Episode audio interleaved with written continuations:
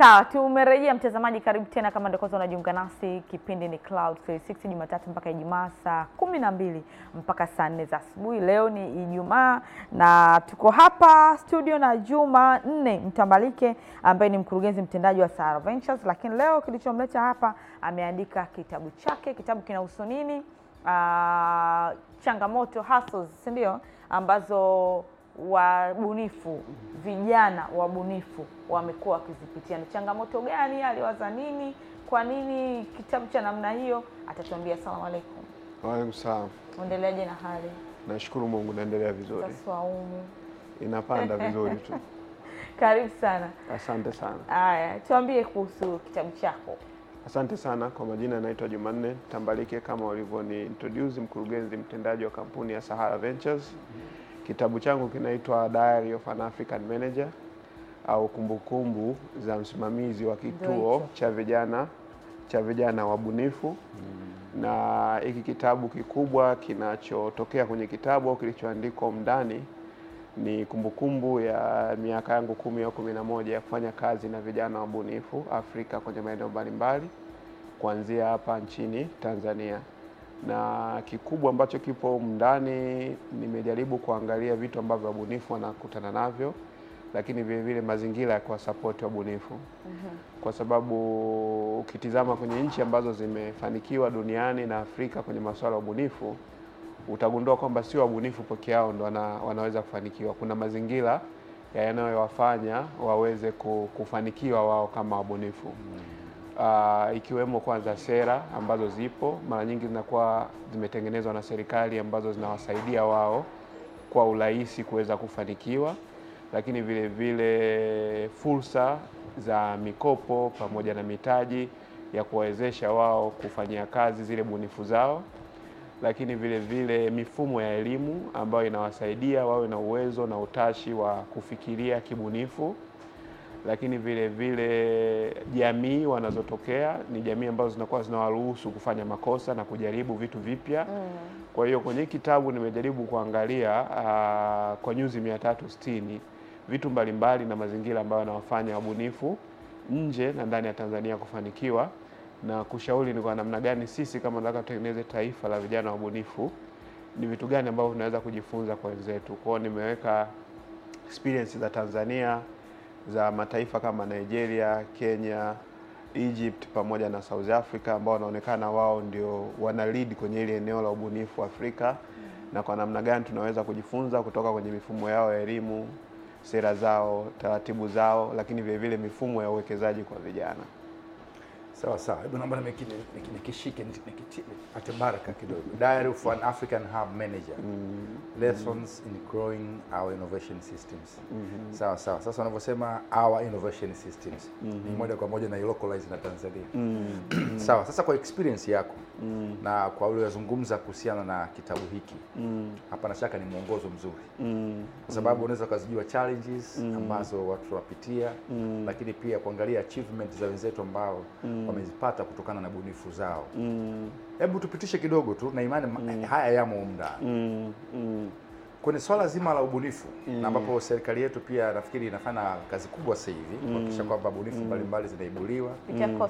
ehe, mm. kwa mfano masuala ya ishu kama ambazo zinakwenda COSTECH na mm. kadhalika na tume na tume pia kuna tume ya sayansi na teknolojia Ndio, nafikiri pia nafikiri ni hatua nzuri na pengine ndo inaonekana kama sasa ndo sehemu ambayo ndo kimbilio kwa wengi. Lakini unafikiri kwa ukubwa wa nchi yetu ukubwa wa population tuliokuwa nayo na kwa mujibu wa sensa tu ya juzi tu ya, ya, ya watu na makazi ni kwamba vijana ni wengi zaidi na ndio nguvu kazi, lakini pia kwa kuangalia pia nafasi ya serikali katika ishu nzima ya ajira. Unaona kabisa kuna nafasi kubwa ambayo inabidi iingie kwenye jamii ambayo haiko katika mfumo rasmi wa ajira katika masuala mazima ya ubunifu. Lakini unapozungumzia swala la ubunifu sasa, unaona kabisa kuna vijana wengine ambao pengine walikuwa nyuma, anaona ah, mi ubunifu wangu mbona kama mdogo, nikipeleka sehemu utasikilizwa au utatiliwa kipaumbele. Ni nini ambacho sisi Watanzania tunakikosa mpaka sasa, pamoja na hizi jitihada ambazo tumezitaja za kuwepo COSTECH na kadhalika na kadhalika, kwa mtazamo wako? Sawa sawa. Sasa ah, ukiangalia hilo neno innovation system ni, ni mfumo ambao upo kwa ajili ya kumsapoti mbunifu. Na ukitizama Tanzania kama nchi uh, mfumo pia upo, lakini kuna sehemu umekaa vizuri na kuna sehemu una changamoto. Nilipata bahati uh, sehemu ya kwanza ya ajira yangu nilifanya kazi Tume ya Taifa ya Sayansi na Teknolojia COSTECH takriban miaka sita kabla ya kumove kwenye kwenda kwenye sekta binafsi. Kwa hiyo nimejifunza vitu vingi pale na nje ya pale. Uh, tukirudi kwenye swala lako la msingi, ishu kubwa ambayo ipo ili mbunifu aweze kufanikiwa ni vitu gani vinatakiwa viwepo? Inabidi tuanzie hapo kwanza. Yes. Ili mbunifu aweze kufanikiwa, kwanza anataka, anatakiwa atokee kwenye jamii ambayo inaheshimu ubunifu. Kwa maana yake kuanzia nyumbani kabisa, kwamba nyumbani watu mbunifu wawe wanampa heshima yake. Unajua, kwenye jamii za Kiafrika mbunifu anaitwa mtundu na anachapwa kwa sababu ame, amefungua TV. Umeona? Kwa hiyo ni sehemu ya kwanza. Kwa kwanza inabidi utengeneze jamii ambayo watu wana appreciate, wanaheshimu ubunifu ili vijana wawe tayari kufanya makosa na kujaribu vitu vipya ili waweze kuja na bunifu, kwa sababu bunifu huwezi kufanikiwa kwa mara ya kwanza tu. Kwa hiyo kwenye ishu ya, ya, ya kacha desturi yetu, je, tunaheshimu ubunifu? Hilo ni eneo la kwanza. Eneo la pili, ili mbunifu afanikiwe, ni lazima kuwe kuna mfumo wa elimu ambao unamruhusu yeye awe mbunifu, kwa maana kwamba mfumo unaruhusu kuwe kuna curiosity, ile mtu ana uwezo wa kuuliza kuchallenge mtu akisema kitu kingine kusema kwa nini practical inafanyika hivi, kwa nini isifanyike vingine. Kwa hiyo ni lazima tutengeneze system ya elimu au mfumo wa elimu ambao kwanza unaruhusu watu wawe ni wanatafuta solutions za matatizo na sio tu wanatumia solution zilizotengenezwa na wenzao. Kwa eneo la pili ni hiyo sehemu ya elimu ambayo nimeizungumzia huko kwa kirefu sana, namna gani tutatengeneza elimu especially elimu ya juu ambayo inafanya watu wawe na uwezo wa kufikiria, kuja na mawazo mapya na sio yale mambo ah, hii project alifanya kakaangu mwaka jana na mimi ni, ni submit tu ili niweze kumaliza degree yangu. Lakini vile vile kwenye upande wa, wa, wa sheria na sera, lazima utengeneze sera ambazo zinawaruhusu wabunifu kujaribu vitu vipya. Umeelewa? Sio matamko kwamba ah, hiki mtu amekifanya mkamateni, mwekee ndani au hivi. Lazima kuwe kuna sera ambazo zinasema huu ubunifu.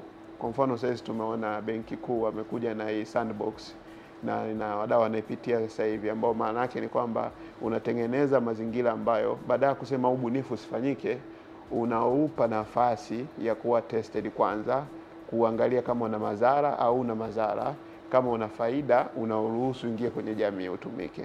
Kwa maana yake inabidi utengeneze mifumo ambayo baada ya kusema huyu amegundua bunduki tumpeleke ndani. Umeona, amegundua bunduki, hebu tuangalie kwanza E, hii bunduki inaweza kutumikaje? Anaweza akaipackage namna gani? Namna gani inaweza ikawa iko safe, na namna gani atengeneza mfumo ambao anaweza akapokelewa na taasisi husika.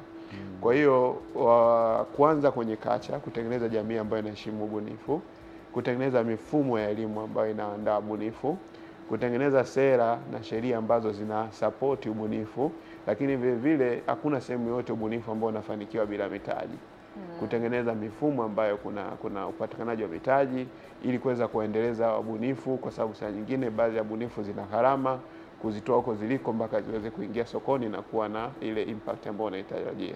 Sawa sawa. Kuna kuna nilikuwa najaribu kuangalia katika ukurasa wa mwisho au pengine katika cover la nyuma. Kuna kitu kinasema this book is not just a thinking and resource building tool for the hub managers of the continent. Maana nazungumzia Afrika. Lakini it should be on the desk of the presidents, ministers of finance and the ministers of, of small business across mm. Africa. Hapa nafikiri amekwenda sasa, umekwenda Eh, maki hii ni nukuu ya mtu ame, ameweka hapa kama compliment yake. Anazungumzia namna ambavyo eh, pengine hawa wabunifu tuliokuwa nao ni lazima wawe na watu juu ambao wana mentality hiyo. Ina maana kwenye level za marais, mawaziri mm. na kadhalika na kadhalika. Unaona sasa kuna umuhimu kwa sababu ukiangalia kwa mfano nchi yetu Tanzania kuna mawaziri wengi sana vijana. Lakini sio eh, sio sifa Ah, au sidhani kama inachukuliwa kwamba ni yani, ili uwe waziri lazima uwe mbunifu. Sijui kama unanipata vizuri. Kwamba kwamba kitu ambacho kinaangaliwa zaidi ni kwamba u- wewe ni mbunge na elimu yako na kadhalika na kadhalika, lakini kwenye ishu nzima ya ubunifu tumeona baadhi ya mawaziri ambao wanafanya ubunifu lakini hatushawishiki moja kwa moja kusema ni wao, pengine kuna team behind. Unaongelea nini kuhusiana sasa na kuweza ku, kuitransmit hii mentality kwamba kiongozi yule pale bana jamaa mbunifu. Mm, mm, ili iweze kushuka chini kwa mtu wa chini, kijana wa chini kabisa na kuwa pengine ni sasa ni, ni, ni, ni, ni national mentality kwamba mm. ili bana uwe kiongozi bana da sifa mojawapo mm. aisee inabidi uwe mbunifu. Ili ili unalitazama vipi? nataka ku- hapo hapo kwenye kujibu hilo nataka kuongezea huu ubunifu unaozungumza humu kwenye kitabu ni ubunifu wa namna gani? Ubunifu wa kuunda vitu au ubunifu gani? Kwa sababu tunapo ubunifu kwenye kila kitu kinahitaji ubunifu. Hapa tunapokaa kutangaza tunahitaji ubunifu. Kuna namna ambavyo utafanya, tuseme "Eh, pale amefanya ubunifu. Leo hii tuna nataka nitoe mfano wa waziri wa kilimo. Wizara namna ambavyo mambo yanakwenda sasa hivi kwenye wizara. Unaona kuna ubunifu. Kuna mtu alikaa akawaza kukawa na huo ubunifu ambao una, unafanyika sasa hivi. Tunaipongeza wizara ya kilimo na mengineyo ambayo yanafanyika. Kwa hiyo ningetamani ufafanue hapo huu ubunifu unaozungumzwa ni ubunifu gani? gani? sawa sawa. Tuanze na la kwanza, Nitaanza na la kwanza la, la uongozi. Ah, Kwanza lazima ufahamu, unajua shida, kuna watu wanaona kama ubunifu ni luxury, yani kama kitu ambacho unafanya fanya tu, lakini hakuna taifa duniani lilofanikiwa bila ubunifu. Angalia mataifa yote makubwa yaliyofanikiwa duniani, yamefanikiwa kwa sababu aidha yameongozwa na watu wabunifu au walipa kipaumbele ubunifu. Uh, ukiangalia Israel ukiangalia Marekani, ukiangalia vyuo vyao, sera ambazo zimetengenezwa Japan. zote Japan zinaangalia ubunifu na mpaka wanatuma watu kwenye special mission kwenda kujifunza ubunifu sehemu nyingine kuleta kwenye kwenye nchi zao. Sasa ukitizama Afrika sasa hivi na hata kwenye nchi kama Tanzania ambao ule umri wa wastani median age sasa hivi watu ni kama miaka 19 20 hawa watu at least miaka ishirini mpaka 30 ijayo watakuwa kwenye soko la ajira. Kwa ni lazima tutafute namna ambayo tutatengeneza wabunifu ambao wabunifu watakuja na solusheni ambazo zitatengeneza makampuni na taasisi ambazo zitatengeneza fursa za ajira, lakini zitawasaidia hawa watu ambao wanaingia kwenye soko la ajira kuweza kujikuza kiuchumi. Kwa kwanza, kwenye levo ya uongozi na utawala hakuna kitu muhimu kama kuwa na watu ambao ni wabunifu, kwa sababu kwanza huwezi kutumia njia zile zile ambazo umekuwa unazitumia miaka yote huko nyuma ambazo hazifanyi kazi, alafu unaendelea nazo, kwa sababu mtu ambaye sio mbunifu, hiyo ndio solution yake, kwa sababu ah, waziri aliyepita au mtu aliyepita alikuwa anafanya hivi, basi na mimi narudia nifanye hivi hivi. Ubunifu ni kuwa tayari ku take risk. Umezungumzia wizara ya kilimo na kinachoendelea na mradi wa BBT nadhani unaozungumzia Yeah, sure. Ah, kufanya kitu kama kile lazima uwe na kacha ubunifu kwamba wewe ni risk taker, uko tayari ku, ku take risk. Na risk ni mtu ambaye yule risk taker ni mtu ambaye yeye focus yake kubwa ni reward, ni matokeo na ana focus kwenye matokeo ambayo ni positive. Afikirii kwenye upande wa negative, kama kitu kikifeli itakuwaje. Ni project kubwa, unazungumzia mamilioni ya vijana Yeah. na impact kwa vijana yeah. lakini mtu ambaye yeye ni risk averse atasema ah, hivi ikifeli mheshimiwa rais atanionaje?